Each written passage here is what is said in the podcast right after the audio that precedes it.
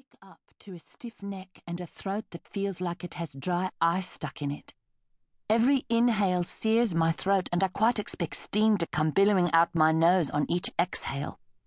My left eardrum pounds, and I can hear, for brief moments, the sound of blood flowing in my head. Just then, Cleo marches into my bedroom and snaps to attention next to my side of the bed. Mummy, she orders. Put this on.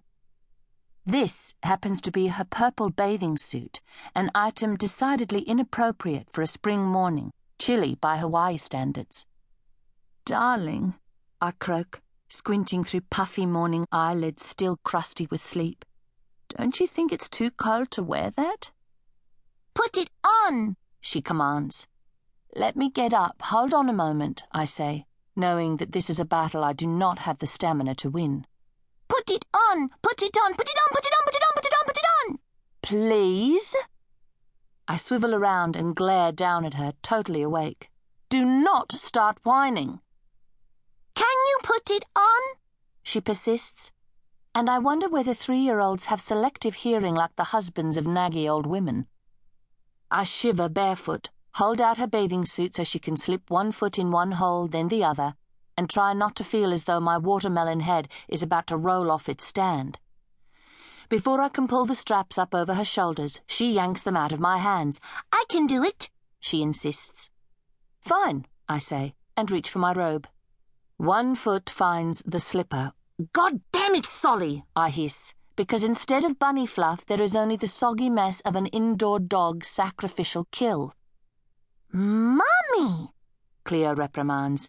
You took the Lord's name again. Don't tell your father, I grunt.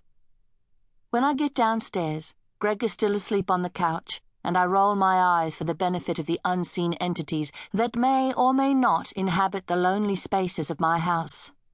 Today is Thursday, the last day of my vacation, and I'm not looking forward to returning to the world of editorial deadlines.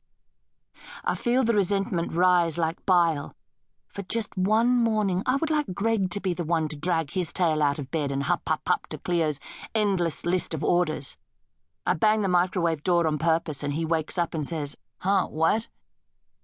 The hammering sound coming down the staircase is Cleo in my silver high heels, which were in fashion the last time they saw the light of day, possibly last century, and the pounding on the parquet floors makes Greg frown and rub his brow.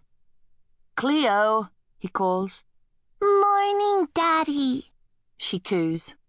Cleo, do you think you could take Mommy's shoes off for now? Will it wake the neighbors? she asks. Yes, it might, he answers. It woke me up, and it will most certainly wake up the cat. She grins sadistically as she spots Pilgrim curled up on the rocking chair in hibernation mode. She thuds over to him, more determined than ever to keep the heels on, and says, Pilgrim, wake up! And then she roars at him, and the poor feline lunges past her before she can grab him. I place a warm mug of milk at her place at the table and fix my own cup of tea and a slice of toast. Did you hear the thunder last night? Greg asks. I shake my head in reply. But I saw the bad moon before we went to bed. It started about one o'clock, he continues, ignoring my comment. Greg doesn't like it when Africa seeps through me, as though he were a missionary watching his converts go native.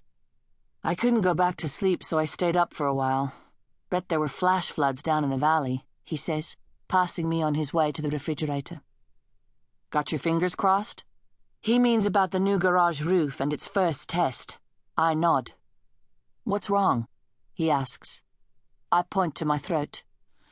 Oh, you got it now, he says. I am the last one to get a cold, having nursed Greg and Cleo through theirs for the past two weeks. That's terrible, he says, and fixes himself a bowl of cereal. I look at him while he sets his bowl down and empties the last of the orange juice into a coffee mug. What? he says, looking up and seeing me stare at him. Did you want some?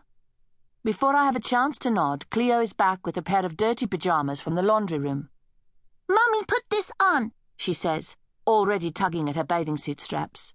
No, I say. Those are dirty. I didn't wash them yesterday. But they are clean, she argues, and thrusts them toward me. Cleo, they are dirty and they are your pajamas. You don't wear them during the day. Put them on, she insists.